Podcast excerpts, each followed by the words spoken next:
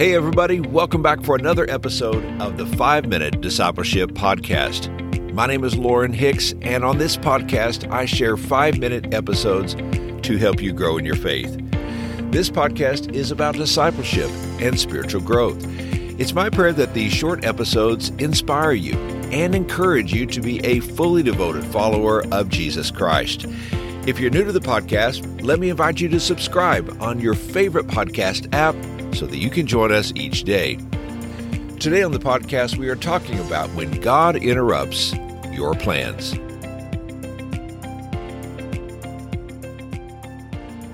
Recently, God interrupted my plans. Has this ever happened to you? I had made plans, and to me, they seemed like really good plans. But then, suddenly and without warning, God closed a door before me. It was completely unexpected. I'm not sure what God is going to do in this situation, but it is clear to me that He has interrupted my plans.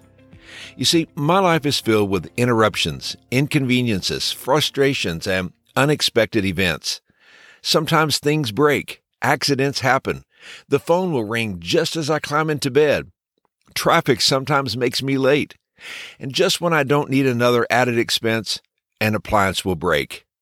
Unexpected illnesses change my carefully crafted plans. I could go on and on, and you probably could too. My problem is that I often handle these interruptions poorly. I get frustrated. I complain. Sometimes I get upset. Though these interruptions are unexpected and catch me off guard, they do not catch God off guard. They are not random, meaningless events. In fact, these interruptions are divinely placed in my path for a reason. God will use these interruptions to change me to be more like Christ. An interruption can be God's tool to help us become more patient, more loving, and more understanding. It can be God's way of guiding our steps and pointing us in the right direction. Divine interruptions can be God's hand of protection in our lives when we are starting to move in the wrong direction. God's interruptions are always for a reason. You know, as you read the Gospels, you can't help but notice that Jesus himself was interrupted, and just about every day. There was always someone reaching out to him for healing, deliverance, provision, or simply a question.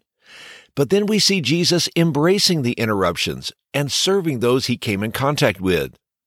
For Jesus, the interruptions did not stop his ministry, the interruptions became his ministry. Divine interruptions remind us that our knowledge and perspective is very limited. We cannot see and know as much as God. So we surrender to his plan, recognizing that we serve a God who has all knowledge and he knows what is best for us. So if interruptions are God's plan for us, we must embrace them. Proverbs chapter 19 verse 21 says, Many are the plans in a man's heart, but it is the Lord's purpose that prevails. And I like Proverbs chapter 16 verse 9 which says, "The heart of man plans his way, but the Lord establishes his steps." So what do we do when we are interrupted and we sense that God is at work in the interruption? First, let me encourage you to pause and take a breath. It's so easy to become irritated and reactive when we face the frustration of an interruption. Second, pray and ask God to help you be aware of what you need to see. Ask the Lord to open your eyes to His direction. Because of the interruption, there may be no clear path forward. In these instances, we have the opportunity to wait upon God and seek His direction. Remember, waiting on God is never wasted time. Third, be alert to the possibility of discouragement. When our plans don't work out, when the door is shut in front of us, and when we cannot move forward, it's so easy to become disappointed. Becoming discouraged is a choice. Don't give in to it. Praise God anyway. Trust God is working in the interruption and that a testimony is coming soon. It has been said that a man's greatness is measured not by his talent or his wealth, but by what it takes to discourage him. So choose not to be discouraged.